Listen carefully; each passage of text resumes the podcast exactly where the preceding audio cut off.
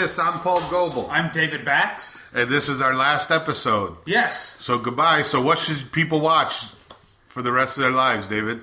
Uh, they, sh- they should go fuck themselves, I guess. um, but since it's our last episode, I thought uh, this might be a little bit appropriate, both to celebrate the last episode and to commemorate one of the most memorable episodes of all time. Did you bring some champagne? I brought us some mimosas. Oh, let's do it. do I need to get glasses? Uh, I was just going to pour them into the orange juice, but yeah, you can get glasses. You can't do that. Yeah. Hold on. Let me Okay. get some glasses. I'll, I'll vamp. Uh, Yeah, yeah. I, I have your. I, the reason I'm late, uh, not that you know I'm late because you're just listening to this whenever, but we're starting late because I had to go to three different liquor stores to find the little things of champagne. Um, I don't know if you heard that, Paul. Um, What is that? like- Did you get those on a plane? uh, no, I, I I was just telling the, the listeners that uh, we're starting late because I had to go to three different liquor stores before I could find the little champagnes. Really? Yeah. They don't Um, carry the cooks. They don't all carry the cooks. Nope, they all got those little wines. You Yeah. know? But, uh, yeah. Tiny wine, but not tiny champagne. You, Yeah. Well, you could have got one big champagne instead of two little ones. That's always possible. I don't know. I, I, I yeah, I guess so. But I liked the. I, I felt like this was There we cute. go. I just cracked it open.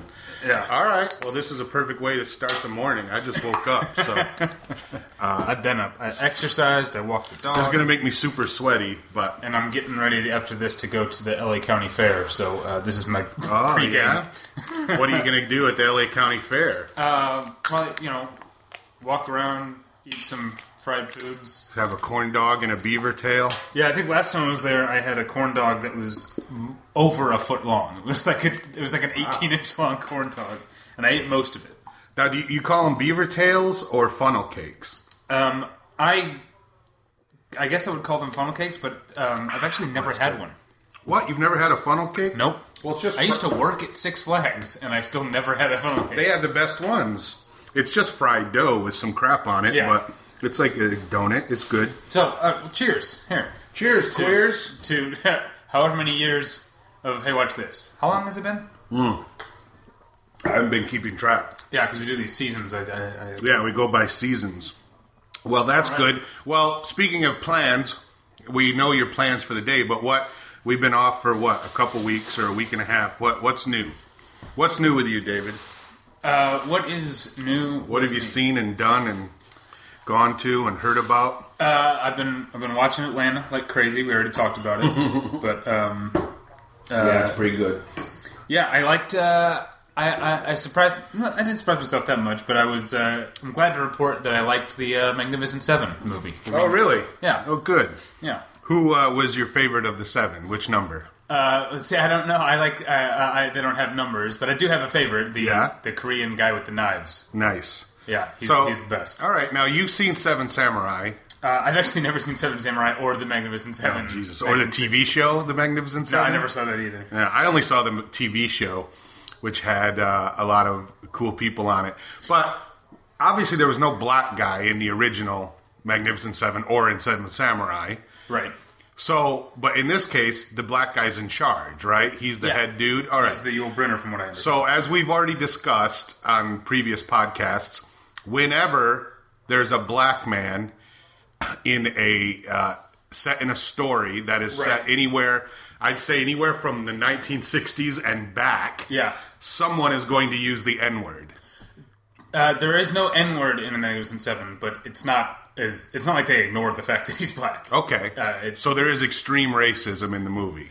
I feel like it's there in the first scene specifically as I think as a way to the audience to like acknowledge it Uh-huh. and to say like, okay, we've acknowledged it, but the main thing here is that Denzel Washington is a badass, and Right. he's so badass that not that many people are going to challenge him. Okay, So yeah, so that's like because like even in Silverado, which is one of my favorite westerns. I haven't seen that in forever. Yeah, Danny Glover. Uh, i- i- they don't use the N word, but they call him a buck, and uh, they make it clear that black people are not welcome in this particular bar. Right, In yeah. that in that one scene, so that's good. I like that because that's because that's what I don't know. You, you'd call it reverse whitewashing to not acknowledge that. Well, let me point out of this, uh, and I was talking about this with Tyler uh, over on I forget what my Rigby is for. Uh, I, talked about this on Battleship Pretension, but um, of the seven, fewer than half of them are white. because you've got the you've got a black guy, a Mexican guy, um, the Korean Korean, guy. guy. and a Native American, and so Okay. only uh, um, Ethan Hawke, Chris Pratt, and Vincent D'Onofrio, D'Onofrio those are the only white guys. Okay. Does D'Onofrio use a weird voice? Oh yeah, Okay. oh yeah. good. All right. Well, that sounds good. I'm glad that good old fashioned western. It's too bad it's uh, a reboot, but uh, a good old fashioned western Yeah. is good. and Peter Sarsgaard is the villain, and he's uh, really hamming it up, but in a good way. We always like Peter Sarsgaard. Um, uh, any anything else? I want to talk. I want to tell the listeners about a movie that I that I saw last week called uh, Miss Stevens. It's a tiny little movie with Lily Uh-huh. Rabe from American Horror Story. right. Um, uh, but it's if you get a chance to see it, check it out. It's a it's a beautiful, wonderful movie. It's just uh, uh, she plays a teacher who's chaperoning three kids, uh, uh, high school kids, to a weekend long drama competition, uh, and so most of it just takes place over the weekend at the hotel.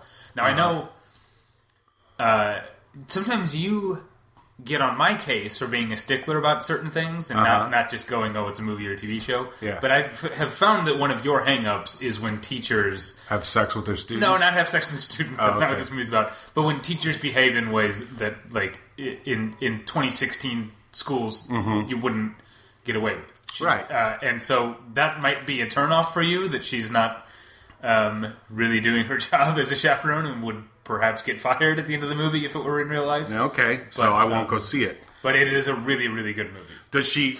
Does she do? Okay, d- I don't want to ruin the movie, but does is her behavior in the movie better or worse than telling a student to lick me where I fart? I would say it's better than that. Oh, okay. What is that from? Oh, this teacher, uh, I don't remember where, but some teacher uh, got either fired or suspended for talking shit to her students. I guess they quoted her. That was the worst thing she said. But at one point, she told another kid to grow some balls. Uh-huh. Like two kids were horsing around, and one kid jumped on the other kid's back, and she said, "Oh, you like it from the back." And just a lot of inappropriate stuff. The biggest one being, she says, "Lick me where I fart" to this kid. So she's like brought up on charges, and people are making a big deal about it. But I don't know. That's I, I agree. That's also completely inappropriate. And if a parent has a problem with that, she should be fired. That's the bottom line. But yeah, if, uh, if in a movie, if someone does something worse than say "lick me where I fart" to a kid, but the funny thing is, I just heard that phrase the, for the first time yesterday from Perez Hilton of all people, who I expect it from Perez Hilton.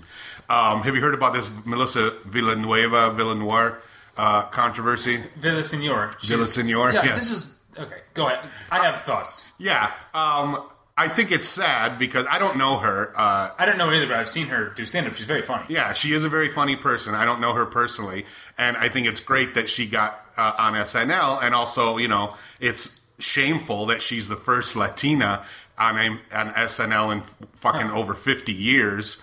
So, you know, uh, obviously, um, Lorne Michaels' white liberal guilt doesn't extend to people, anyone beyond black people uh, and and women. But uh, I think it's it's it's kind of fucked because she's like what in her 20s, so she's like now being held uh, accountable for tweets and shit that she made in her early 20s or her teens. Yeah. Which is, uh, if any one of us uh, you know, she grew up in uh, on Twitter. When she was able to use a computer, Twitter was already invented. So any one of us uh, has shit on Twitter that we would be embarrassed about. I certainly This do. This is what I'm. This is. I, I'm so sick of this. This uh, like looking like vetting uh, every you know whether it's. Um, uh, now I forget the Daily Show guy's name. Yeah, but Trevor. It, uh, it happened with him. It happened with. Uh, it's happened with some uh, film critic that I follow. Like, Mm-hmm. uh, why are we? Where did the standard come from that they have to have always been woke or Right. whatever? You No, know, you're right. And in- in this please- case- please, please don't go through my early tweets. No. Like, I'm sure I said some shit I mean, because I- I'm a different. Per- I'm changing. I'm, yes, we all are. we're trying to get better. So don't don't go back and say, uh, "Look, Mel- Melissa Villasenor said something dumb six years ago." Say, "Oh, she hasn't said anything dumb in Yeah. years." Like clearly, we're all trying to get better. Like, what is the point if of this? Like, if you're not woke now, you never were. Type Yeah. of that's bullshit. Right. and it's not going to help us as a society grow at all. and also because uh, not only do we all grow, but you know, between the years of 16 and 20 and 25, you grow the most. That's when you're growing the most, literally and emotionally and spiritually. So, I mean, the key is as soon as she got hired, somebody did a Google search of her and looked at her Twitter and went, hey, there's this big gap of shit she clearly deleted between Yeah. these years. So, that was they were looking for shit. They Yeah. were literally digging stuff up on her and saw, hmm, she deleted a bunch of stuff, so there must be something here. So they looked a little harder and found a few things. Now, chances are the shit she deleted was really offensive. It was most likely jokes, but it was probably really offensive jokes. But still, why bother? She's, uh, I, I- you know, I I tweeted yesterday that Latina 20 somethings have had it too good for too long on television, and we need to, people need to be held accountable. Trump 2016. My point is, why are we holding this young girl accountable for stupid tweets she said that really aren't even insulting, are just kind of dumb? And you know, you know, she says a black lady said this thing.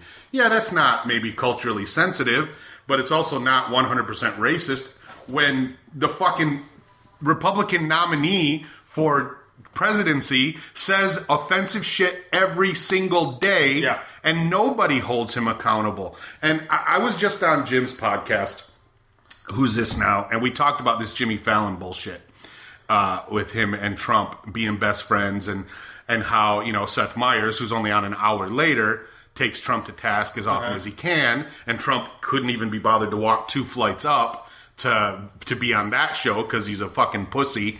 Um, and then Seth Meyers comes out and defends Jimmy Fallon, which he sh- probably should since they're friends and co-workers. Yeah. And also Seth, you know, owes a lot to Jimmy being his lead-in. But he said, you know, the 11:30 shows are different from the 12:30 shows, which is equivocating in my opinion. I think he's full of shit. I, I understand why he did it, but I was talking about this with Jim, and you know, and I and I pointed out to him when Sarah Palin was on Jimmy Fallon years ago, uh, maybe uh, I don't know when it when it happened. And he normalized her by putting her in a skit and and showing us that we were supposed to laugh at her. That's that's like where this shit started. And jim said well back then it was just a skit. The stakes are too high now. My point is that's where it fucking starts. You know just like uh, i don't know who it was but someone said you know you fucking normalize demagogues by putting them on tv and showing like it's perfectly fine to be racist and and insulting uh, uh, because you can be a fun dude at the same time. Well, Sarah Palin's the same way. Granted, she's powerless and completely harmless, but it's that's where it starts because mm-hmm. she starts doing that shit, and we go, well, it's perfectly fine for her to be a fucking complete piece of shit and be funny and do stand up on Letterman. So then it extends to other people to eventually where uh, we give that pass to the guy who's running for president. And it's fucking bullshit and it's not okay. We all need to be held accountable. Whether you're a fucking uh, guy scooping my ice cream at Baskin Robbins who says, "Yeah, let me help you first before all these wetbacks come in." And I say, "Whoa, not okay, dude." You know, it doesn't matter who or what you are. That shit needs to be called out 24 7. And even if you're, and, and, and that's for everybody, not just white people. And I admit it's white people who are the devil uh, 95% of the time, but it goes with everybody. Uh, But that's to to go back to our other point. If the ice cream guy, if you find out that he called someone a wetback six years ago, right. Don't jump down his throat now. Right. Well, I, th- what you say is, Change. hey, man, do you still think all Hispanics are wetbacks? And if he goes, fuck yes, I do. Right. Or he goes, no, no, no, that was a dumb thing I said six years ago. You got to drop it. Yeah. He basically disavowed that. He disavowed the person he was six years ago when he said that. You know, there's a lot. I think you and I are perfect examples. The changes that we have gone through just in the past two years. Yeah. You know, in that short amount of time, uh, you know, you being married and uh, you know, uh, spending so much time with your your wife who is a, a social worker and and uh, dealing with that. Me, you know, trying to kill myself and uh, going through therapy and all that shit. Uh, you change. People change a lot. You know, especially when they have kids. That's you know, you hear it all the time. It sounds trite when people say, "Well, before I had kids, I thought this, and now I think that." Right. And sometimes it works the other way. You're like, "Well, before I had kids, I was a libertarian, but now I'm a Democrat uh-huh. because I want to protect my kids from the bullshit that I thought libertarians were down with."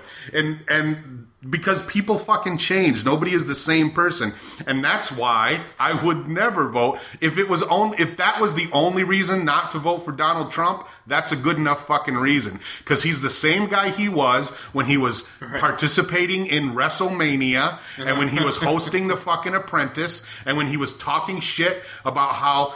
Uh, his baby daughter, newborn, doesn't have the big boobs like her mom does but we'll wait and see if she's as sexy as her mom is. And this is talking about Tiffany and Marla Maples, not even about the shit he said about Ivanka. You know, there's a reason Tiffany Trump refuses to be seen in public with her dad. Uh, look it up. It's fucking horrible. But this is where that shit starts. And you can't just excuse it by saying, oh, he's just a kid. Or, oh, he's just an ice cream scooper. Or, oh, she's just a comedian. Oh, blah, blah, blah. Because people hear that shit and it resonates and it leads to worse things. In this case, it's led to one of the worst things ever that Donald Trump might actually be our president. So, uh, so that's a good point. Way to way to bring it up, David. I don't know how I brought it up. we were talking about uh, teachers and yeah and students. Yeah, and that's yeah. I was uh, going to ask you. Okay, go, go back to the movie Uh-huh. because I don't even know enough. I don't have kids in school or high school or any school. I don't have kids at all. Um, uh, so I don't even know enough to know if this is wrong. In this situation, it's Mm-hmm. three kids and a teacher for a weekend in a hotel, right? Mm-hmm. The teacher takes the kids out to the to dinner at the restaurant at the hotel. Okay. Right? Um, is it okay for the teacher to have a glass of wine with dinner? no. Nope. Not while she's with the kids. If she went down there by herself, like Right. say it was like, okay, uh, kids, you have curfew at ten, Right. and they're in bed, locked down. If she wants to go down to the bar and have a drink and then come back up and check on them, I think that's okay. As long as she's not down there all night, you know, as long as it's only one drink, I think that's perfectly fine. But no, you should not drink alcohol in front of the kids because it is a uh, passive um, way to say it's perfectly fine to drink alcohol no matter what. Okay. Even though these kids are, you know, it is perfectly fine to drink alcohol if you are of age, but these kids are not. And it's, I saw this episode of The Real World long time ago. uh I think it was Seattle, where this girl, Montana, I think was that her name, Montana.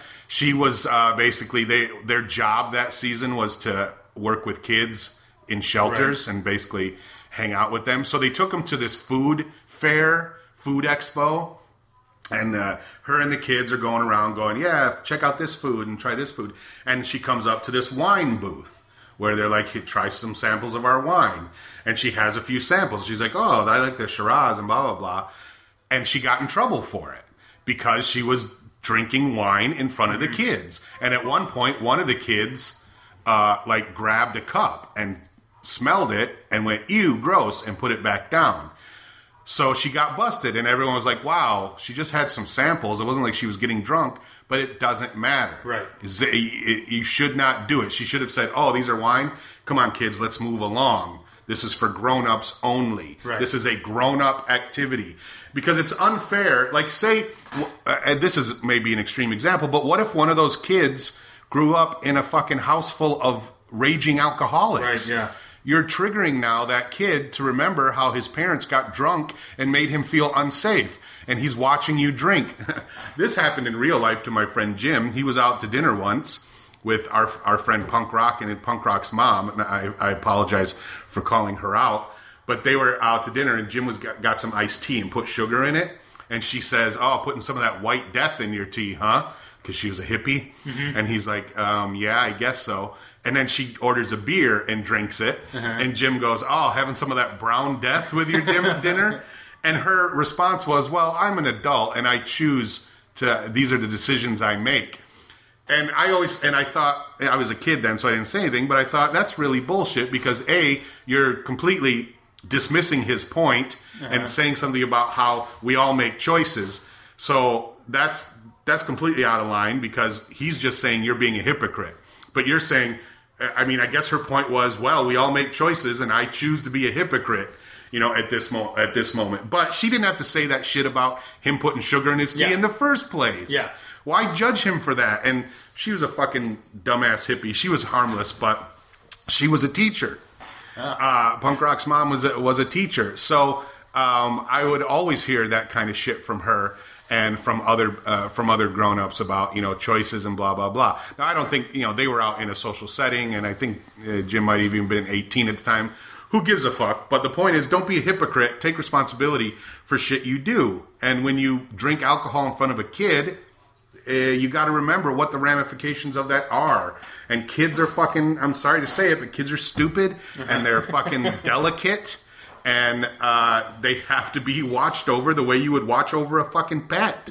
You know, uh, I mean, we watch our kids better than we watch our pets. But you know, if I said to you, "Hey, I'm going to take your dog away for three, four days," and not tell you what I'm doing, are you cool with that? No, absolutely Yeah. fucking not. You're not cool with that. So when you give me your fucking kid for three or four days or six hours a day, Uh-huh. that's a lot of trust. You know, you're putting in me, and and I need to live up to that fucking trust. The bottom line, especially if it's a public school, they should go to a pub, uh, it's teach a public public school. school, So absolutely, my I'm fucking paying for that. Right. I may never have a kid in that school, but still, I'm paying for that. Right. And the parents of that school are most definitely paying for that uh, in every single way. So they may, they tell her to do her job. Uh, and yeah, I probably would hate this movie. What's it called, Mrs. Stevens? Miss Stevens. Yeah, I'm out. I'm not gonna see it. It's a really great movie. Well, I don't know who else is in it. Uh, Rob Huebel Oh, I like Rob Huebel. and um, Oscar Nunez is a small part. all right. Uh, all right. Anything else that you saw or No, talked about uh, or let's, made you talk, let's mad? talk about these finales. I Well, want to. hold on. I want to. I want to go over some new shows real quick Oh, okay, that I okay. watched. I did watch the first two episodes of Good Place, Yeah, and the first one is very, very funny. that's the one I saw. The second one, not so much. The shine wears off, and it starts to, you know, you start to ask questions like, why is this guy still a Buddhist if he's seen what the afterlife is? He's still a Buddhist, but he's now in the afterlife that he imagined was something different. Right. Wouldn't you pretty much give that up once you went died and went to the good place? When you go, oh, I was wrong about Buddhism. Okay, never mind right? You wouldn't continue to be a Buddhist or a Christian or a fucking, you know, when because Jews have no heaven or hell. If you were Jewish and went to heaven or hell, wouldn't you go, ah, I guess I was wrong about that? or you wouldn't continue to go, oi, this is hot. Why am I here? So, and it's the second episode wasn't very funny either. So I don't know if, if the shine lasts throughout the series. Bull was bullshit. Uh, Michael Weather, surprise there. yeah, Michael Weatherly is good and it's a great cast, but it's so fucking corny, especially because you know at the core of the show it's a crime drama, it's a legal drama. Right. So while he's manipulating and giving speeches and all, you still want to know who killed this person, and it's clearly not the guy they got on trial. So in the last ten minutes, they reveal who actually did it, and all the cops fucking show up right when she reveals it to nobody. She reveals it to an empty room.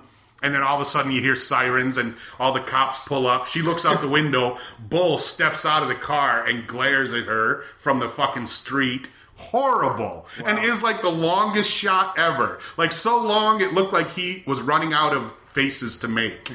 You know what I mean? fucking it ruined the whole show. like, uh, you think they had a final cut? And they were like, "Oh, we're 15 seconds short." Probably And then just- because he stands there, he shifts his weight, he he grins, he smirks, he nods. It's like we get it. You busted her, and I and they don't say how he figured it out. It just did.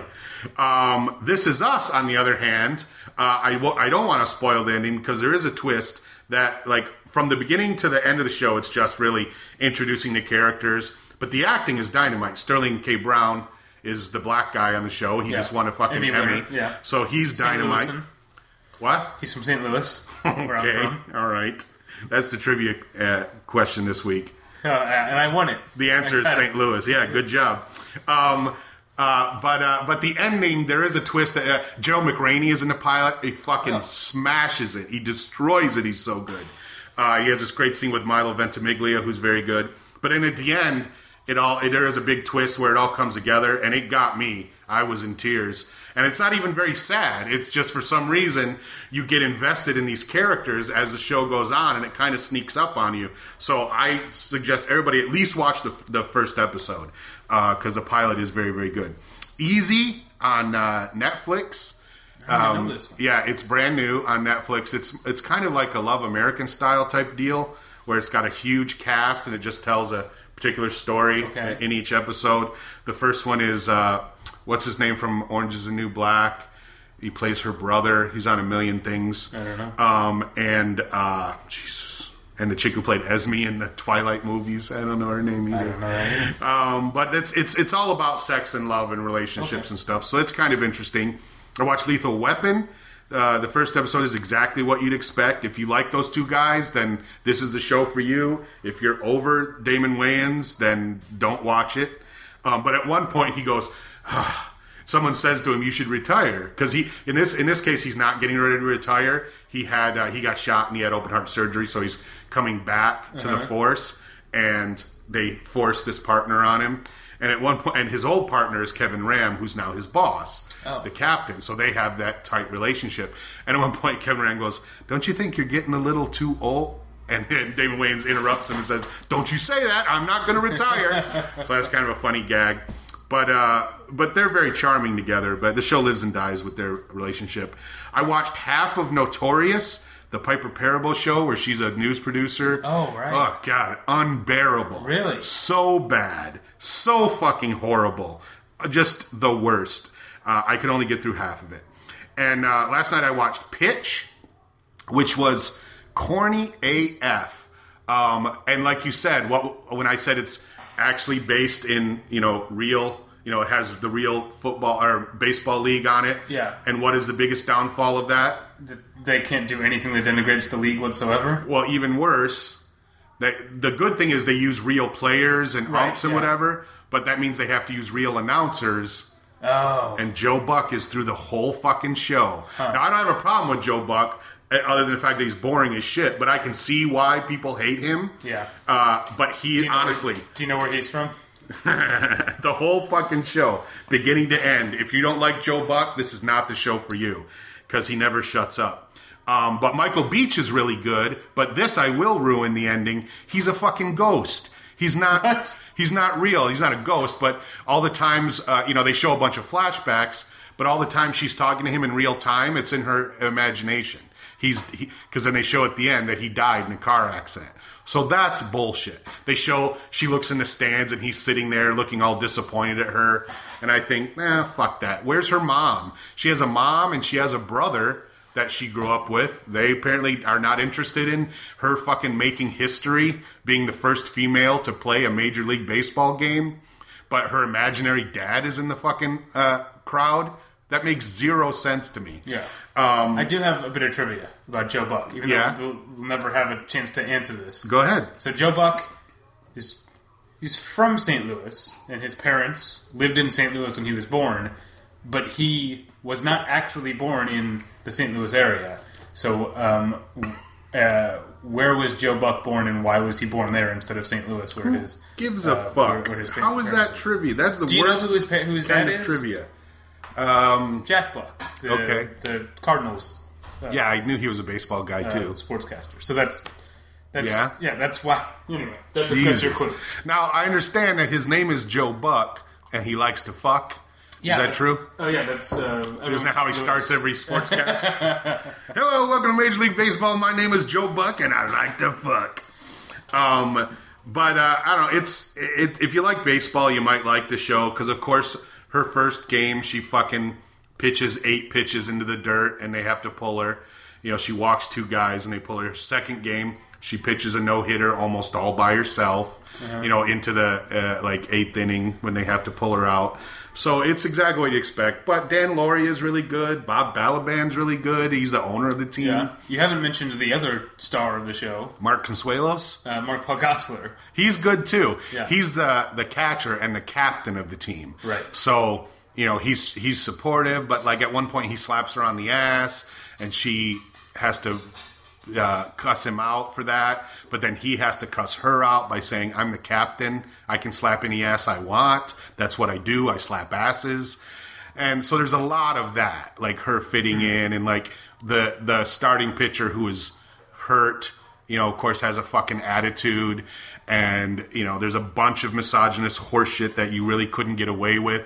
Like, you know, professional sports get a pass on sexual harassment because there are no women involved. There are no women on the team. there are no women uh, in management. You know, Right, but where where it often comes up is with journalists because Right. there are a fair number of female journalists. But still they they get a pass because the journalists don't work for Major League Baseball or for the team. You know, they have to sit through sexual harassment seminars, but I guarantee they don't hear one word about that. Um, maybe I think it's more important they talk about gay athletes. They're like, listen, we all know Bob's gay, so here's the deal. But they don't have to talk about women because there are no women there. And in this case, it's fucking horrible. This guy needed, needs to be fired for the shit he says. So it's corny as fuck. But Did that- you, I don't know if you read the um, the Entertainment Weekly like fall TV preview or whatever, but Mar- Mark Paul Gosselaar was actually asked to gain weight Yeah, for that role. He's almost unrecognizable because his hair is black and he has a black beard. You know, and we all know he's blonde, Zach Uh-huh. Yeah. Morris. So the first scene, I didn't even recognize him until he started talking.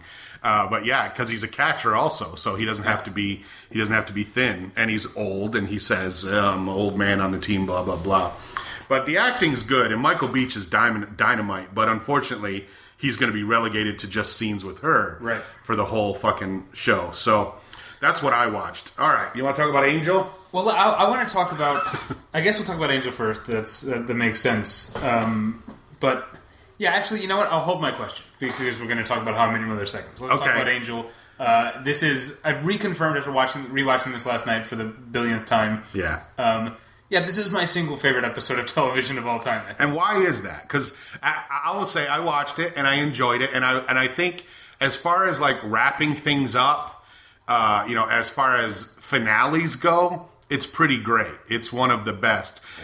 And, it, and I forgot that it brings back characters that were gone, like Lindsay left the show and then came back. He's back a lot in season five. Yeah, and because I remember when he left originally, it was like a big deal. It was like, "So long, farewell, Lindsay, on the road," and then Yeah. oh, he's back now. No big. I guess it didn't work out with him uh, turning Yeah, over a only, new he was only gone for two years. Still, his it was a big send off. It was like him grabbing his guitar and Yeah. go, and turning over a new leaf. And then they bring him back. No, he's still evil, and he's so evil has to be killed in this episode by Lorne. Yeah, well, So- that's an amazing death scene. Yeah, Um, I, I think that's uh, it's not okay. It's it's very well made uh, uh, as a as, as a story as a as a wrapping up, um, but it also speaks to so many of the themes that I think are um, that, that that resonate with me. The this idea, and it's kind of like you and I talked about this in, sort of- in, terms of a social justice standpoint. The, these guys are fighting literal demons and stuff. Uh, I'm, you know, uh, fighting for social justice out there. Your- and your own Um, demons. Yeah, exactly. Um, but to me, it's uh, you know, there's no there's no lost causes, and also there's no like goal. There's no day we're gonna wake up and say we did it. There's social justice. Like the the No. the the the the value is in the struggle, Right. In, trying to um, change minds, or in this case, in the case of Angel, uh, rid, you know, trying to make there be less evil in the world. And so I've, I, I, I like this mix of fatalism, like this realization, like we're not in our lifetimes going to rid the world of evil, but our lives will be more worthy and more valuable if we fight anyway. And also, That, that is so. Uh, that so resonates with me. Yeah, and also it's about choice too. And I, I, I was reminded this is a big thing with Joss Whedon because when you think about it, this ending is basically the exact plot of the Cabin in the Woods. When they eventually realize what the point of the Cabin in the Woods is, Uh-huh. they say, "Oh, we don't care. We'll end the world anyways because we should have the choice whether right, or not to end the world." You know, uh, Sigourney Weaver comes down and says, "Listen." The world will end. All you have to do is kill her, and we can all go on and live our lives. And he says, "This is Fran Kranz is like, mm, nah, because that's not the way it should be. Granted, we may all die, and probably will, but this is, but at least we have the choice. And it, they say throughout this entire episode of Angel, oh, we're not going to survive. Yeah, We're going to fight these demons. yeah. and It really is like they make they make it clear very many times. Yeah, like, every one of us will die, and we see Wesley die. We see Lindsay die. Yeah. I mean, they die right before our, our eyes. Gunn, And, uh, it's, it's it's pretty much stated like he's not going to last ten minutes. Right, he's a- he's a even human if he doesn't being. have a you know thirty thousand demons trying to kill him. He's bleeding out anyway. Right, and then Illyria is uh, Fred is already dead. Um, so uh, yeah, and it's and it's kind of it's the exact same thing. We need to have a choice, like he said. What's the point of living? We're not even really living. These Wolfram Hart, these demons, this circle of whatever, they control everything going on. And it's almost like, so if that's what's going on in the world, why bother getting out of bed? Why bother feeding yourself? Why bother loving another person? Because if the world's going to end, we should have the choice to how we want it to end or what we do while it's ending. And that's why is- we get the middle section of the show, which Yeah. is so great, where Angel says, "We're doing this tonight. Take the rest of the day to do whatever you want to do on your last day." Yeah. And so we see illustrated. We see this is what they're fighting for. You know, in some Mm-hmm. cases it's funny, like with Spike, but I think Gunn's is the big, the most telling one. Right. um, where he goes to spend his last day helping out at the homeless youth shelter, Right. uh, and has the exact conversation with um, the girl uh, Annie, who, um, by the way, like showed up in the is it the season three premiere of Buffy, Mm. and then became a recurring character in Buffy and Angel. Like Yeah. she somehow was only in like four or five episodes of Buffy and Angel total, but it was worth bringing back for the finale. But that's a Joss Whedon thing too, Yeah. with the girl who was the rat for you know four or five Yeah, seasons. All of a sudden, yeah. she's not. Her, she's turned. She's a rat, and I think the first episode, she gets turned into a rat, and then she in gets her first episode. In her no, it is well, it's in the first season, right? Because she gets she's turned a rat Uh, no, by it's in a it's, teacher. Um, uh, no, she turns herself into a rat. Oh, accidentally? Yeah, it's the, it's the gin- right. it's the gingerbread man episode. Um, right. She's a uh, cheerleader and wants to be head cheerleader, and Uh, no, see, you're getting confused. Oh, is that that's not- a diff- that's a different witch. oh, okay, Yeah. all right. so, but my point is that yeah, Amy is from the other episode where the the um, the parents are going to burn her at the stake. Right, right, And she right, turns right. herself into a rat to get out, away, but then she can't turn back. yeah, Yeah, so but y- literally years later, they bring her back on Buffy, and she's now back. And same with like Harmony. You know, she was just uh, uh, a dumb blonde, and then all of a sudden she comes back on Angel. She's a vampire now. Yeah. and she has some depth, but she's still an idiot. Yeah. you know, and and and Cordelia, the probably the best character arc of any character on TV. Yeah. you know, uh, was Cordelia Chase. I agree. I've actually I've been uh, rewatching season two um, uh, lately, and the where that's that's where that happens. I Yeah. think where she goes from being like the uh, She even says she even says I was the ditziest bitch in Sunnydale. Yeah. she says that to, to Angel, but then she's not anymore because when she went to Hollywood and realized she didn't have any money and no one cared that she was beautiful. Yeah. Uh, Speaking of Harmony, I know we're way off, but the, the season two episode where Harmony comes to season two of Angel episode where she comes, which is the one that our friend Pat Healy is in, by Uh-huh. Right. the way, is a fantastic Cordelia episode. Like it's Yeah. it's called Disharmony, and you think of it as a harmony centric episode, but it's really a Cordelia episode, and it really illustrates how she has grown from who she was when she was friends with Harmony. Anyway, And also he- mentioned Cordelia because she's not in the finale. Well, he mentions her, and uh, he Yeah. says, you know, we've already lost people, Cordelia and uh, Glenn Quinn, Doyle. yeah, well, it's it's Adam Baldwin, Right. Hamilton, who who mentions Doyle, uh, Cordelia, and Fred. Which and, and as we all know, you know Doyle. The reason he left the show is because he was addicted to drugs and then killed himself with drugs. So that's like not even something they wrote in. It just happened. They had to write Glenn Quinn out because he had a drug problem. So that's like the real world part of the show go, coming in and you know and fucking shit up. And then Vince Kartheiser coming back. Yeah. You know, Angel spends his last day with his son, and you know his son, who's trying to live a normal life, goes, Yeah. "Oh, Dad." You just can't let me live a normal life, can you? Uh-huh. and he shows up to to help kick ass as well because he knows, well, this is what I was meant to do. No matter how then- bad I yeah. live my normal life, we're And all And then again, Angel something. gets to bring the point home where he's like, I know that I'm going to die tonight, but you are a piece of me, so if you live on in the way I live on, so get the hell out of here. Right, right. Yeah, uh, it's all it's it's it's pretty great in the way it tells a story and all. And but I think it has so much to do with Joss Whedon and his, you know, even the, uh, you know, you look at the Avengers, the whole, uh, not necessarily the Avengers movie, but what he set up in that movie, you know, leading to Captain America: Civil War. and shit like that. Like you know, you got the two good guys fighting against each other over principles.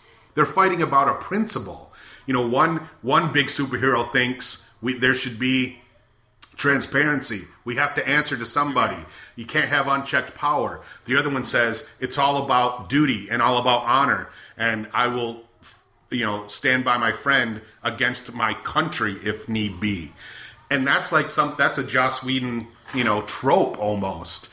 Doing the right thing, not necessarily for everyone else, but for you. What is the right thing for you? How can you look yourself in the mirror every day? And in this case, Angel says, I can no longer look myself in the mirror knowing what I know.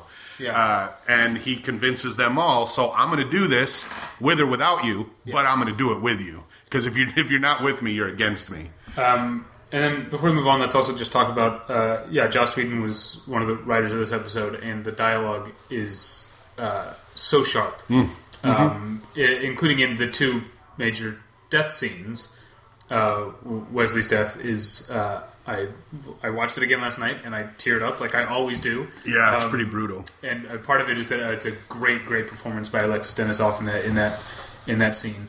Um, but then you've also got um, Lindsay's death scene, who which is weirdly touching in that Yeah. he's not he's not upset that he's dying. He's upset that he didn't get to die in a glorious way. He's like he says, "You a flunky? You kill me? No, Angel kills me." Right, and Uh, even that's- yeah, it's weirdly he couldn't tragic. he couldn't even been killed by Illyria or Buffy or Spike or some someone who's a badass because he's just a dude. He knew it at some point yeah. he was going to be killed by some supernatural creature. But he thinks of himself as the big bad, and right, he's as never far as been humans go, he's one of the baddest for sure.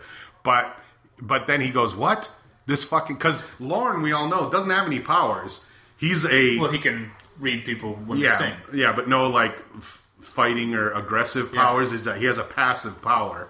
Um, but he's like one of the, as we learned on Buffy and Angel, there are demons who are completely benign, Uh-huh. and he is a 100% benign demon, even in, uh, even in, um, e- emotionally and intellectually. He does not want to fight. Yeah. He says, makes it very clear, I don't want to do it. And even in this, he says, listen, I won't be meeting you at this big fight. Yeah. I'll do what you want me to do, but then I am fucking out. Don't look for me. Don't try to find me. I'm done with your bullshit. Because he can't. He's not that guy. He can't Yeah. do it. And but yet he still gets to be a badass. His his final words to Lindsay when Lindsay's like, "I'll sing for you," and he says, "I've heard you sing," and then shoots him twice in the chest. That's Yeah. fucking badass. It absolutely is, and and and also the I don't know what the word would. It's not necessarily poetic justice, but I, I guess the irony of you know all these crazy uh, super powered beings with you know enhanced strength, and they use magical devices, and then they also use technology. uh he just fucking shoots him Yeah. with a tiny little girl gun, bang bang, and it takes him a while to even die Yeah. because the gun is so small. Uh, and there's a, I guess it is a kind of poetic justice in that. So uh, yeah, it's pretty good. And also, uh, it ends in the way it should. That he says we're all going to die, and you don't see it. They just walk off into the into the battle. Yeah. And I mean, but it's like, well, there's actual flying dragons. Yeah. I don't think they're going to survive this. Yeah, I, think uh, the speaking of the dialogue, that last line, like personally, I kind of want to slay the dragon. Let's go to work, and then Mm-hmm. that's the end of the series. That's awesome. Yeah, and it also it also uh, you know it makes you think about what happened after that because didn't Buffy continue on after that, In the comics, you mean? or was Buffy already off the air? Oh, Buffy been off for a year. so what's really happening is the end of the world. It's not just the end of LA. This is going to spread out. I don't know. Yeah, I've I've gone back and forth on whether or not that's that's true because Wolfram and Hart are specifically exacting revenge on Angel and his crew at that point. I don't Yeah. know that they are actually trying to bring But also the end of the world. Well, no, but they're also trying to also uh, uh, bring back their hold on reality in the way. But see, that's not who Wolfram and Hart are. Yeah, They're they're they're just they just want to be on the right side. It's not really Wolfram and Hart aren't aren't usually trying to engineer an apocalypse. They're just trying to but I'm saying they want to fall on the right side of it. But So they want to don't be in charge also. They they want to run things. And I um, think if yeah, they would rather the they would rather destroy the world than not be in charge. And if they have to show the world that they're in charge by destroying it, they will do that. I, I, I, I don't know. Having being in the midst of a rewatch of the series, that's not the Wolfram and Hart that I. That's not what I think. Their I think their goals are a little more in, insidious. I think they'd rather someone else destroy the world and run it, and then they be pulling the strings behind them. Okay, so well then maybe they're not even fighting Wolfram and Hart. They're just fighting their more powerful beings that they keep in reserve. Yeah. You know, when the world ends. So okay, that's a good point. So maybe it was maybe they reach an accord at some point. Yeah. Maybe they all die and then Wolfram and Hart comes out and goes, All right, that's a wrap. Everybody go home. Let's fucking clean this shit up and try to rebuild our organization. So but it uh, it reminded me, I mean, at the time when that happened, it reminded me there's so many still so many great stories to tell from the Buffyverse. You know, we know of at least two former Slayers that that uh, Spike killed. I would love to see their stories. You know, that one guy's mom who was a Slayer, Yeah. uh, who was a badass black chick. I would love to see a show about her. Um, or you know, as when Buffy ended and then all the Slayers became Slayers. Yeah. we I could I'd love to watch a show about any one of them. Well, that's what the comic is. You can read the comic. Yeah, I, I just said I'd love to watch a show. Did you not hear me say No, the word right. show? You're right. Sorry. Um, so, but there's still so many great stories to tell, and it's funny because you know I'm sure you thought this too when Buffy went off the air. You went, "Uh, no more Spike, and then he showed up on Angel. We all went, hooray, hooray Yeah. for Spike is back. So why not? Uh, you know, Oh, yeah, that's another great line from this episode of Spike saying, "Which one of us do you think is the Shanshu prophecy about? Which one of us gets to become a real boy?" Right. And Angel's like, "Let's not kid ourselves. Neither one of us is coming through this." And Spike goes, "As long as it's not you." yeah, uh, and- and that you know, it, it highlights his great arc of how you know the brilliant way they turned him into a good guy, Yeah. without making him a good guy, still a piece of shit. Um, but he came back to life once uh, in a completely ridiculous, inexplicable way. Uh-huh. Why couldn't he come back again? Some some kid is digging around in a LA dump and he finds this thing and he opens it. Hey, it's Spike again. I'm back. Guess what, guys? I didn't die, just like the first time. What's new? What are we doing here? Um, and it's the Spike Show. Are we ready to transition into How I Met Your Mother? Oh, Because there's a thing. There's a thing I want to say that I think is a great transition into it. That okay, go ahead. This effect. So, one of the great things about this Angel finale and really the season five uh, is that since the end of season one, the end game of Angel has been this Shanshu prophecy. That Yeah. if he keeps fighting for redemption, eventually he gets to become human again. Right.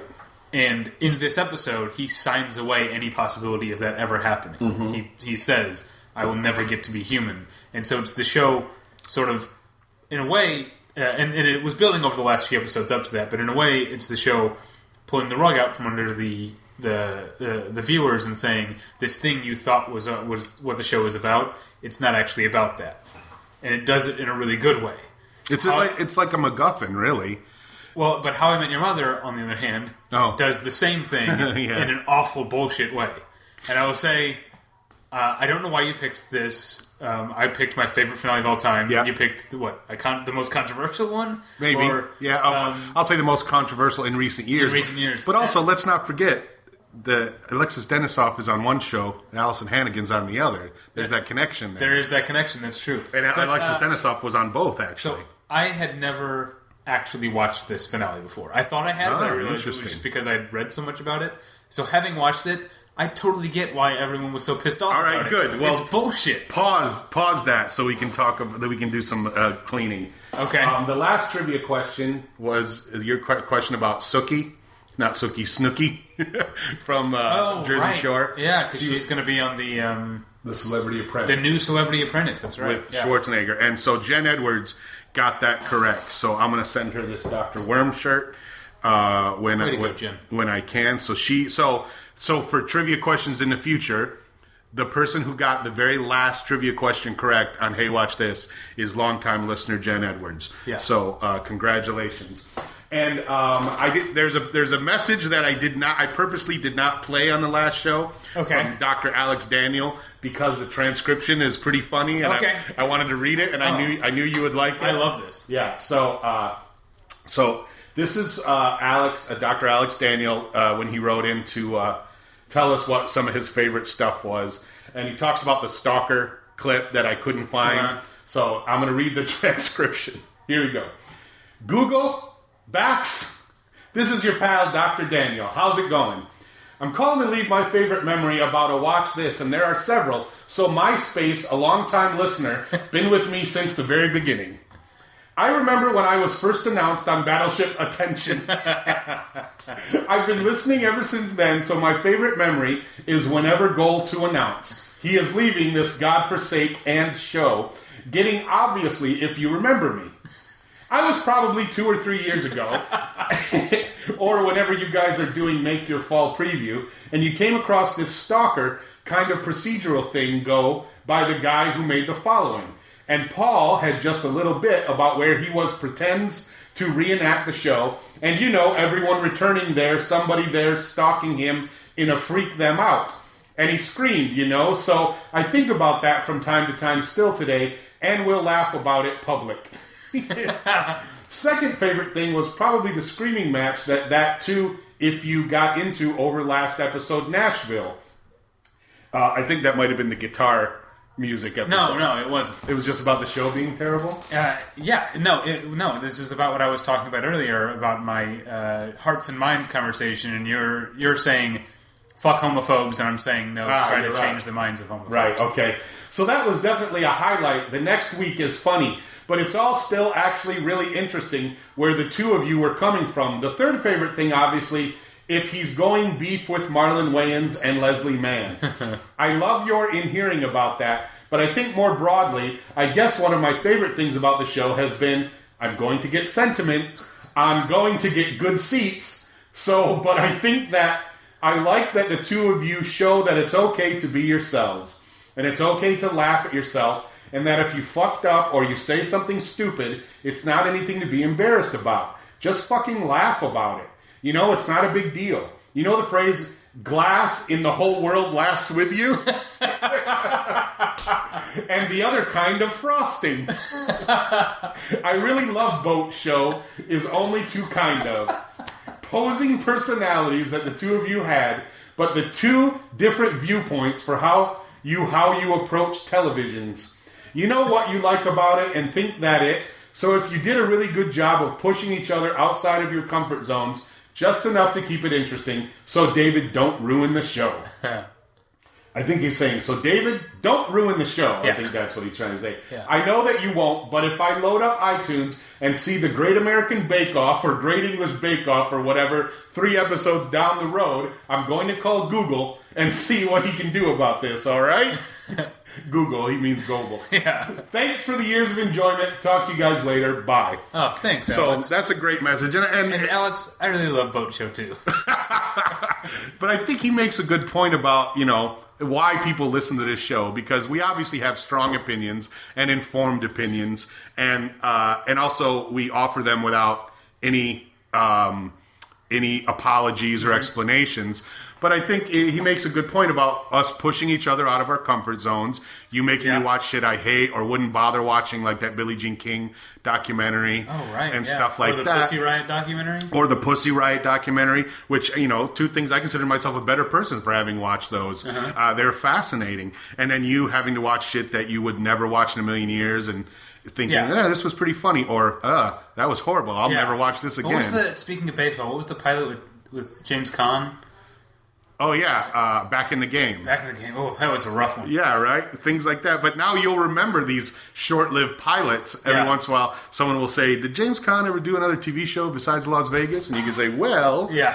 um, but also, I I think he brings up a good point too about just the way we live our lives and how you know uh, it's all about. I I think one the the reason podcasts got popular in the first place is because unlike regular radio and to an extent terrestrial radio. Uh, podcasts are the place where people can be 100% honest, either in anonymity or uh, you know as themselves. And as we saw with Jimmy Pardo and Mike Schmidt, and you know people who uh, uh, were you know Ricky Gervais, people who were the for at the forefront of podcasting. The reason they got listeners is because they were all everyone was honest. You got to hear an honest opinion or an honest judgment or just a peek in the life. Kevin Smith, perfect example. He's got 20 podcasts and they all star him talking about his life. You know, and people like that peek inside. And I think it also has uh, permeated into the culture of, you know, the biggest, apparently the biggest thing for millennials these days is to be authentic. That's all they care about. Authenticity. Don't be a poser. Don't be a fake fan. If you're gonna, you know, that's why people hate douchebags. And don't have any old tweets where you talked about black women. Exactly. But I think we, this podcast, even though you know it's ostensibly about television and uh, and and being you know critical and, and giving a review, uh, we're honest about our reviews and we're honest about everything else. Whether it's you know this thing was bullshit today or. Uh, I loved seeing this thing today, or you know, or in my personal life. Hey, guess what, guys? I just tried to kill myself. You know, uh, shit like that. We, uh, it's all about honesty, and I think that's what kept our our viewers for our viewers, our listeners for so long.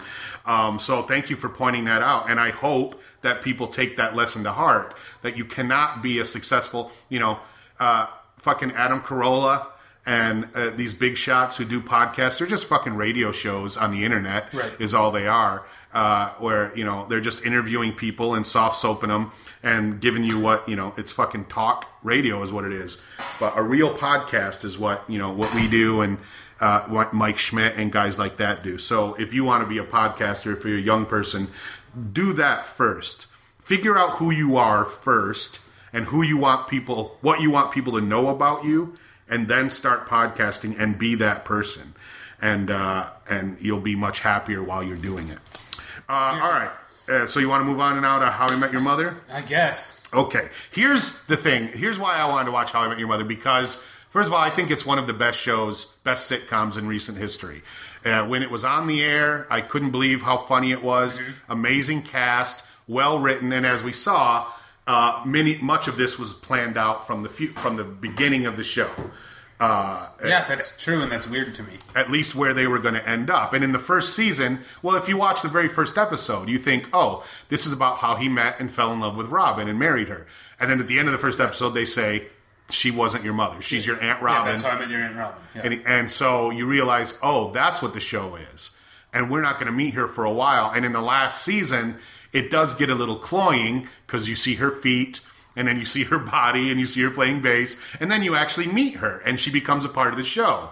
Uh, they date. And then in this last episode, it's uh, I think the first scene takes place in 2020 um, which is still in the future for us. But back Yeah. then it was in the way future.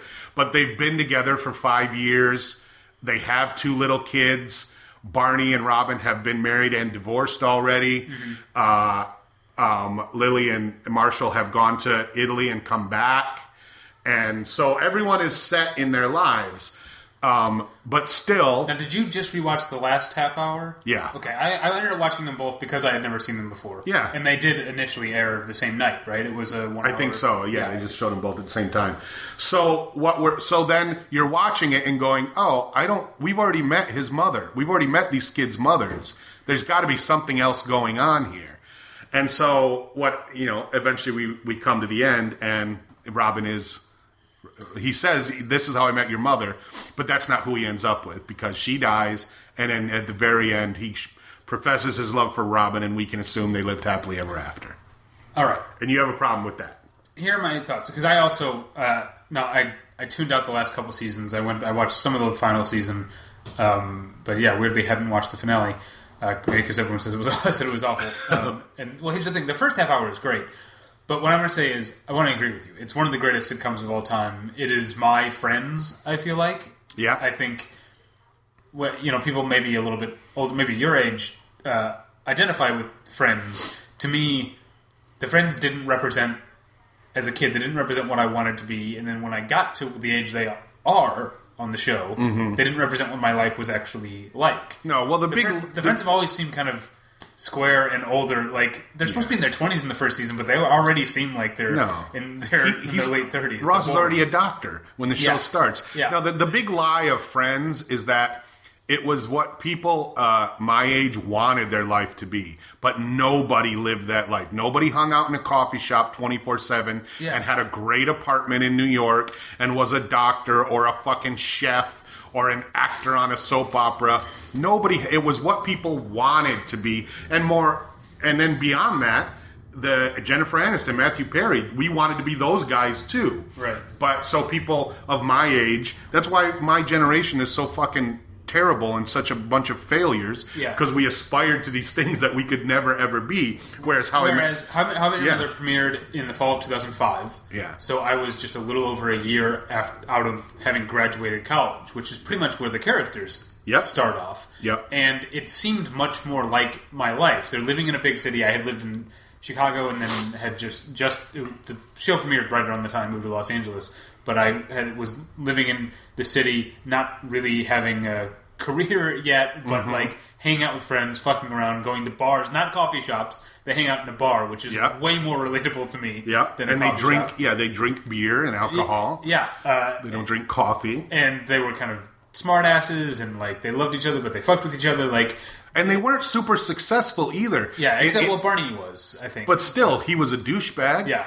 That's the thing is they weren't like Barney had this great job working for GNB. We eventually find out he works for a bank. Yeah. But we don't know what he really does. But he's a horrible person and he's completely shallow. And that's one of the reasons they keep him around because he, he they he reminds them of what they don't want to be. But but you're right. Lily was a great uh, preschool teacher, which is no offense to preschool teachers, that's barely a job. It's, it's it, all it is is babysitting with a degree, and you got it. And I'm not saying it's not a hard job, Yeah, it but it's not a hard. yeah. It's not. it. It's a hard job to do, but it's not a hard job to get. It's a if you have a degree in teaching, you can get a job being a fucking preschool teacher anywhere. Whereas Marshall is still going to He's still in law school. still in law right? school. That's right. Okay. Ted is, you know, he's an architect, but he doesn't. He has a shit job with a dick of a boss. Yeah. And and then Robin, uh, as we know, she, she doesn't get a good job until pretty much the end of the show. She Yeah. hates her jobs all the way through that Yeah. show. So that's you know that's what I think where the show succeeded. Where Friends failed is showing that these people aren't always happy, and it, it goes up and down. Sometimes they get great jobs, like when Marshall and Lily split they make a point of saying, "Yeah, Lily's super happy," and then they show, "No, she's not happy at all. Yeah. She's miserable." So uh, it's the on again. It's about that authenticity and that honesty. I think and- that's what resonates. Yeah. How many your mother's picture of what it looks like to be in your mid to late twenties and be having fun in a major city Yeah, is much much more like my life. You know, like rooftop parties and uh, you know going Yeah. you know bar hopping and stuff like that. there's there's this one great episode of How I Met Your Mother where um, uh, Ted is, uh, I think Ted and uh, and Barney are trying to bang these two chicks who say they're from the city, they live in New York, but they actually live in New Jersey. Yes. that's totally. That's totally you. When you were living in Chicago and someone said, "Oh, I'm from Chicago," and you went where? And they said Naperville, and he went, Right. "Fuck off." Schaumburg. You're from the fucking suburbs. You live with your parents. I live right there across the street. I pay way too much and I hate my roommate. You don't live in fucking Chicago. Yeah, it's shit like that that is all about being authentic. authentic. Yeah. Um, so my point is that. Uh, well, I just made all my points, but the other point about the finale Yeah. is that I don't feel. You're right. It did start off with Robin, but I didn't feel for most of the. It, it was nine seasons, right? Yeah. For the first, I think I stopped watching regularly sometime in the seventh season, but for that time, I never felt like the end game was Ted and Robin. And then I feel like having gone back and watched some of the final season, I feel them like trying to engineer that, Uh-huh. dropping hints. And I think there's the one point where we find out that um, in the ninth season, um, Ted had jumped into the lake in in Central Park to get Robin's ring, Right, and right. gave it to Barney to tell tell you know tell Robin you found this, and Right. Robin finds out it's Ted and says maybe I should be marrying Ted. Mm-hmm. Like that stuff seems so.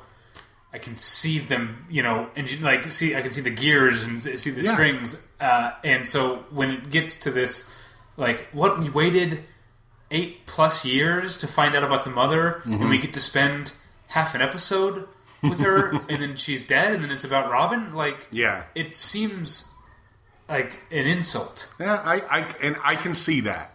However, especially since uh, uh, now I forget her name, Christina Milioti. Cristin, Yeah, that's it. Um, she's fantastic and so She really is She good. so seems she's great in the role. She so seems like someone that Ted would love and would love Ted. And she in the little glimpses we get of her being part of the group, she fits. Yeah. and it's so it seems so cruel almost to kill her Ah, off. okay. And I think I think you've hit on why people don't like it, but it it reminds me. I mean, they always said that if you talk to the producers and writers now, they'll say that's what that was our intention from the very beginning. And it's clear because the stuff they shoot with the kids in the final, that final or the second to last scene, Yeah. they clearly shot that years ago because the kids are older. Yeah, now. they Lyndsy Fonseca and David Henrie, who are actually you know bankable actors now. They both have been on big shows. David Henrie was the star of Wizards of Waverly Place. Lyndsy Right. Fonseca was on uh, Nikita. Nikita, and uh, she was also on Peggy Carter.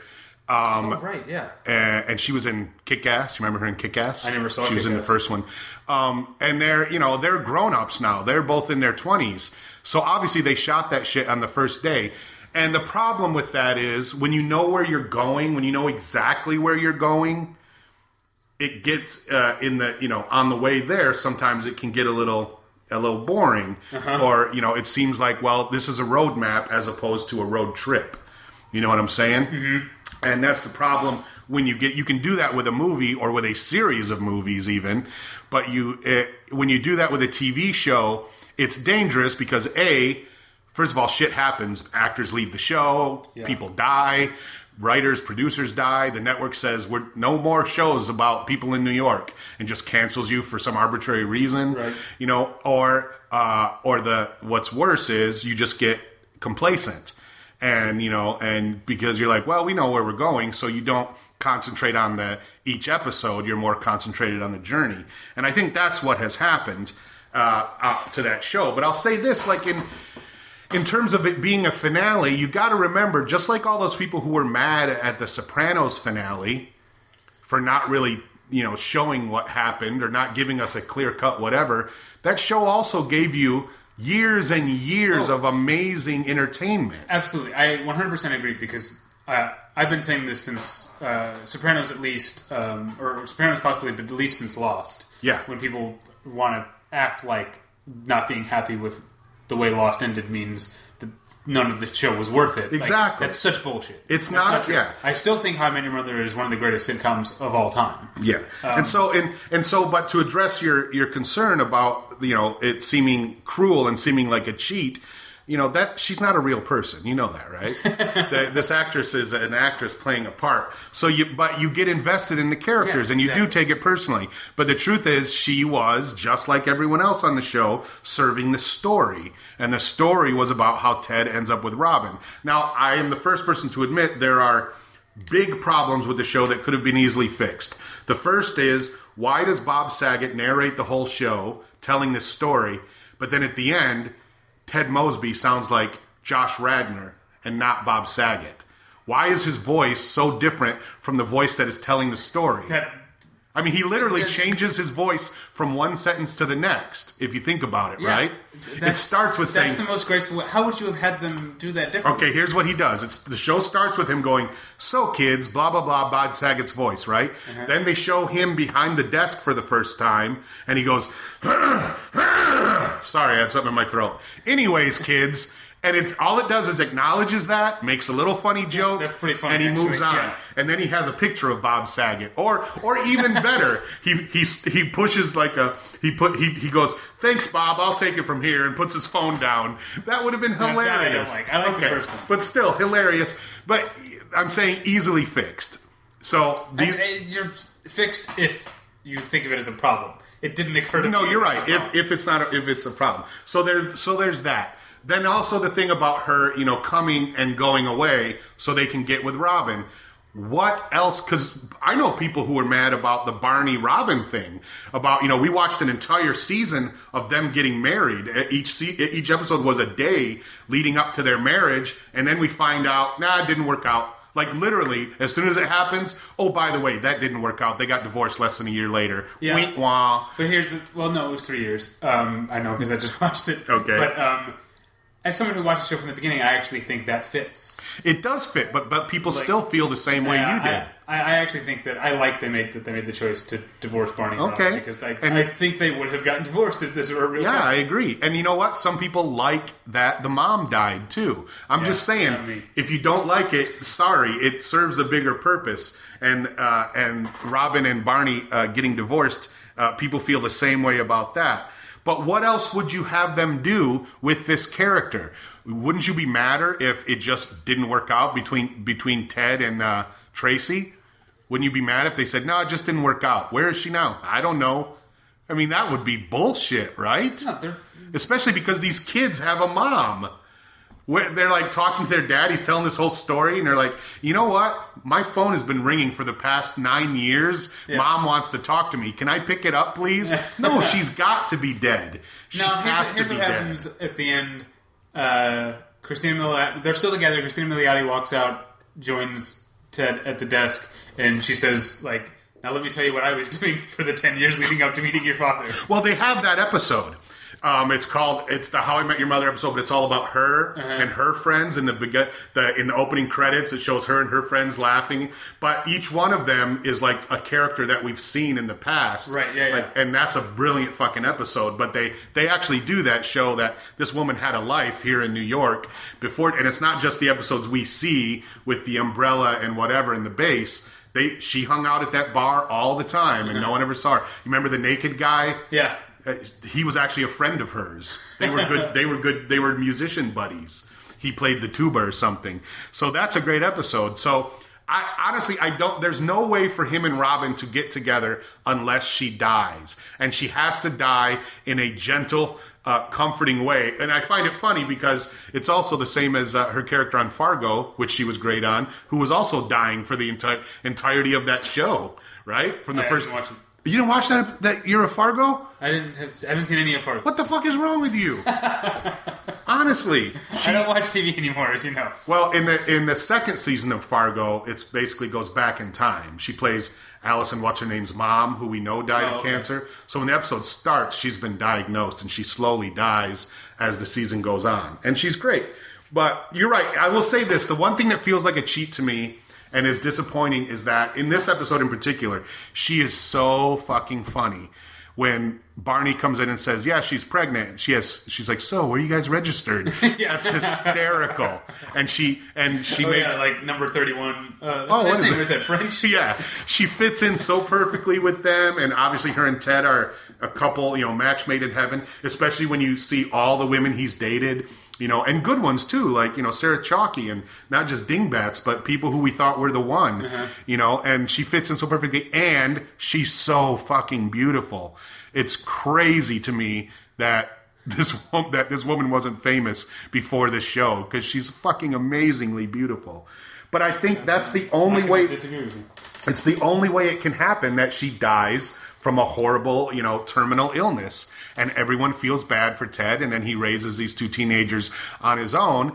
But it also, you know, after a, a appropriate amount of mourning, which I think they say it's been, Six years. it's been six years, Dad. Yeah. It's t- everybody says because that's you know eventually everyone says you need to start dating again or whatever. But in this case, they go, Dad, you're never going to get a better chance to be with the woman who you've always been in love with.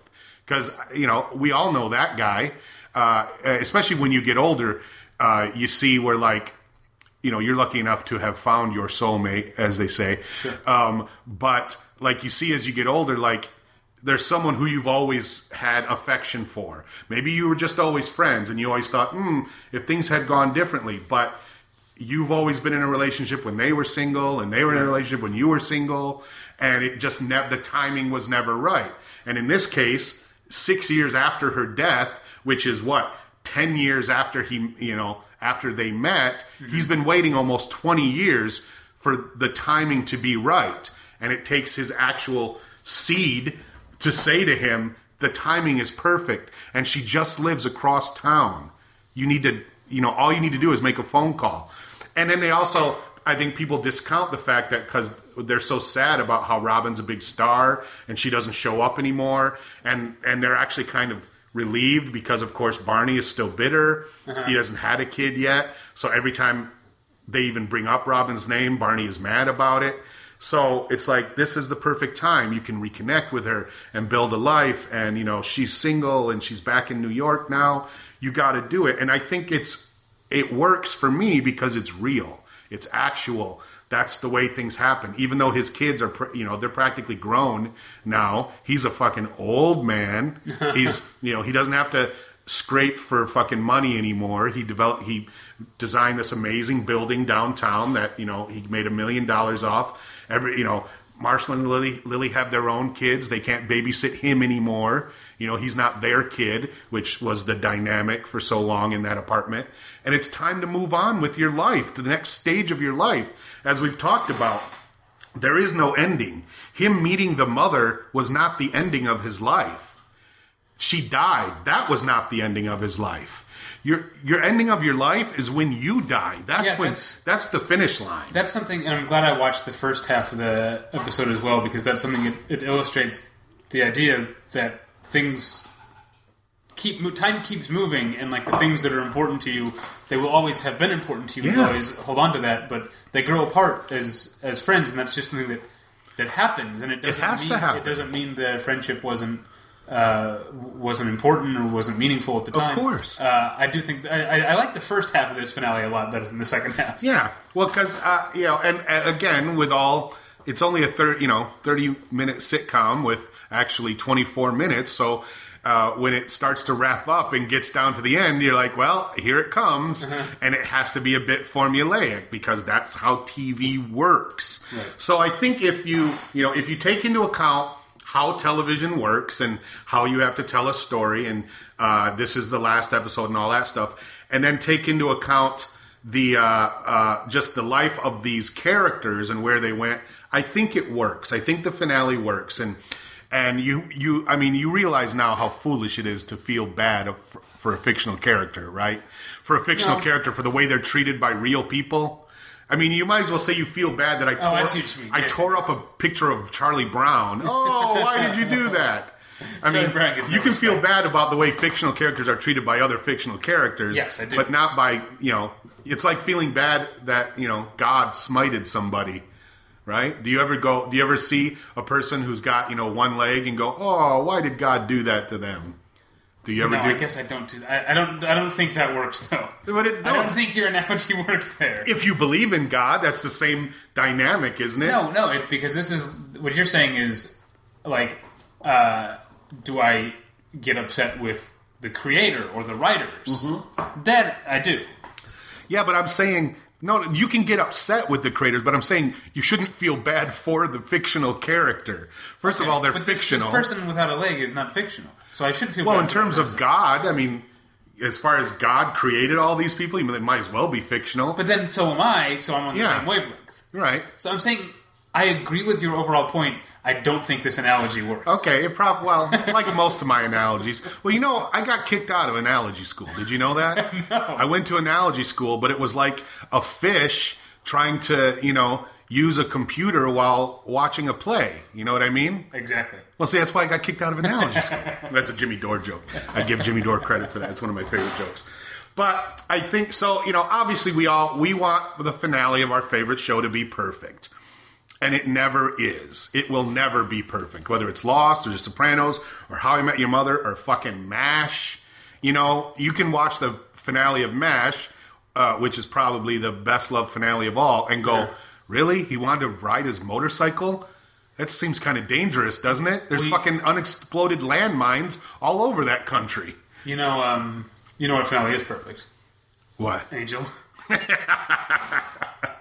Yeah, yeah, it's pretty close. And I think the Buffy finale is actually even better in terms of perfect writing and Really? wrapping things up because it does. This is the genius of Joss Whedon. It does the opposite of a finale.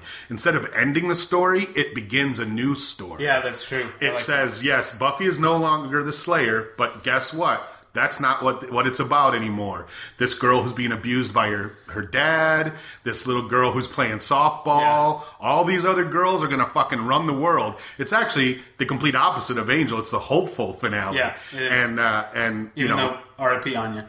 yeah, right. As a, as a as a father of daughters, I watch that and it makes me fucking really emotional. Yeah. That I, you see these young girls, uh, even like Sarah Hagan, you know, who's Yeah. you know a dopey, skinny, gawky weirdo. You're like, oh, look at her, she's a badass now, Right. and all these girls Doesn't are she badass. get killed too in that episode? Yeah, possibly. I know some of the potentials eat it.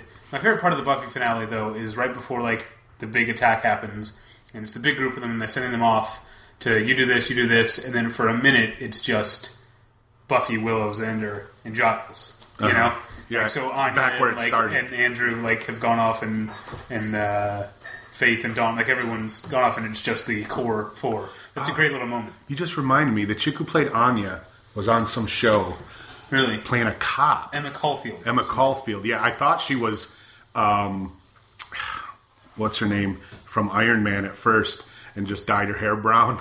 Gwyneth Paltrow. No, no, no, the other one from Iron Man Two, the reporter. Never saw it. Um, but I was like, no, wait a minute, that's Anya, and she was playing like an FBI agent. Couldn't have been less believable. Ah. I was like, this is Anya. She's not an FBI agent. She's a fucking demon turned uh, human. well, is that is that the show we're watching next week?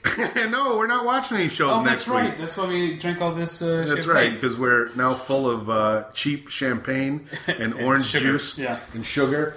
Um, but I hope we, uh, you know, I hope we. It, this is because this is our finale. I hope we satisfied your uh, expectations of our finale. I, I think I, I hope we uh, played all your favorite clips and we Last week, yeah. last week and we uh, you know we you know i gave my special message last week and i'm glad it resonated the way it did with so many people and you know i will say for me this finale is uh, uh, very satisfying just because i know that i uh, in my years of podcasting and hopefully it will continue i know that i've made friends that uh, even though i've never met uh, I have forged real, actual friendships, and I've met people from you know all over the world that I would have never met in real life. And um, like we talked about, uh, this kind of thing makes you know uh, connecting with people who you know you might not meet in your everyday life makes you a better person. It, it you know it expands. Uh, you know the uh, like we got that letter from that guy in England just this week saying you know hey I didn't Oh, want to yeah, yeah. I didn't want to call in, but I wanted to thank you guys for listening. And you know, he called me out on saying there's no homeless people in London, and I was like, oh, I guess I'm full of shit. And uh, you know, but uh, we've learned about ourselves and other people, and uh, and it, and you know, and the great part is that you know all these people are gonna continue to listen to you and hopefully Yeah. you know listen to me and the shit we do and uh, you Oh, know. When something big happens you know like hey david and tyler are you know on the new at the movies with david and tyler. We got a new show. You know you have a built-in fan base there and you know that when people go you know you'll know that when something good happens and you get a flood of emails and phone calls you'll know who really means it and who is full of shit you know the guy from college who you haven't heard of in 20 years Yeah. who goes hey man congratulations on your show you go i don't even remember you but dr daniel who sends you an email saying oh i can't wait to watch your new show you're like Yeah. thank you for the support Yeah. D- uh, um, well, I'll say we picked the right shows because just like Angel, I'm going to go on fighting the good fight. and just like How I Met Your Mother, once you're gone, Cobie Smulders is going to come and be the real co-host. and i'm dying too that's the other thing Um, no, but seriously, like um, Alex is Al- Alex is right. Like there are um, not just it's not just that there are shows that I've watched because of doing this show that I wouldn't have ha- have have watched otherwise. There are conversations I've had and conclusions that I've come to and feelings that I've felt and um, that that I wouldn't have had if I weren't doing the show. Not just doing the show, but doing the show with you, Paul. Um, and it's been uh, a, a growing experience. I think I'm uh, a better, um, you know, I'm probably uh, more tolerant of. Uh, People and their bullshit because I've had to put up with yours for so long. Yeah. Um, no, but uh, it's been. Uh, uh, I'm really, really glad that we that we did this show. It's been so me much too fun. i appreciate it and, and it goes and it goes the same way you know i don't have a lot of patience for young people who think and by the way when i say young people i mean people younger than me but for young people who think they know everything uh, and you've proven to me that not all young people think they know everything, and young people actually do know some things. and some of them are smarter than me, and they know better. And you know, it was honestly, uh, I think it was, you know, like Dr. Daniel said in his letter, I announced that I was starting the old Paul Goebel show. I think back a million years ago when I listened when I was on your show when I was on Battleship Pretension, and honestly, it was it was Battleship Pretension and uh, Never Not Funny that inspired me to start the Paul Goebel show. Um, and, because I thought, man, Jimmy Pardo is killing it, and these two dipshits are killing it too. And it, the the talent separation couldn't be more, couldn't be bigger. Right. That valley of talent could not be bigger. And I was like, there's got to be room for me in there. And so I I saw I said, there's a niche, and I'm going to fill it. And then uh, you know, and the fact that you guys are still going, still doing your podcast, and people still love it and still listen, uh, it just shows you know it's a world. And and getting to know you, you know, more than just the guy who doesn't return my phone calls anymore, and getting to know Mrs. Howell, Yeah. and then uh, you know, and by extension, Tyler and Jenny, and and that whole world. You know, I did a show. Uh, I did the Garage Comedy Show the other night, and Josh Fadem showed up, and Yeah. you know, it reminded me of when the two of us were on that episode so long ago, the and it was loudest episode in history. and it was so fun and so funny and i just thought man that was a million years ago Yeah. that was a lifetime ago and yet it still is like a prescient moment you know it's still uh, uh it, it's still there's still things i'm doing and saying today that are because of that you know that day i recorded and i'm certainly a better person for having met you and being a part of your life and you're gonna make me cry david just by looking at me like that. Okay. that little look that little look in your eye. But um, i suggest i will say this. If you have a best friend or even a really good friend you should start doing a podcast with them. Yeah. because it's a great thing to do just for even if nobody listens which is impossible you will find somebody who gives a fuck about what you have to say but to be able to connect with somebody you have something in common with and uh, and somebody who also will challenge you on your ideas and your thinking is really invaluable and uh, you know and it's it's the next best thing to therapy and it's free Yeah. and you know and it's it, it's pretty great and i know it's made me a better person and my wife certainly knows that and all my friends know that and so uh, you know not like this is a funeral but Yeah. I want to say this too for those of you who don't know uh, speaking of funerals we had my roast the other day uh, and it was fucking amazing it, was great. so fun and so funny. Uh, and lo- we were lo- we were smart enough to videotape it. So the plan is to put that uh, to do some editing and put the video online. Everyone can watch it, uh, and we'll do a pay what you want. You know, donate any amount of money, whatever you think it's worth, and all that money uh, will be donated to Movember because Oh, uh, when it uh, they they've now expanded uh, their men's health to also men's mental health and uh, you know and uh, suicide. Yeah. Uh, if you go on the Movember website, there's a lot of great videos about how you know in adults men commit suicide more than women do. And so we're going to donate all that money to Movember with the help of our young friend Jay Copperman. So so that so look for that. That will be going on. Um, I don't know what else to talk about. It- No, uh, this yeah, is we don't want to go on getting too maudlin, so I'll just say uh, I'm glad to know you, and I and from me and Mrs. Howell, she specifically told me to tell you um, that we'll miss having you around. We wish you and Brooke the best in uh, Arizona on the surface of the sun. And, and when we get there, what should we do? Uh, go fuck yourself.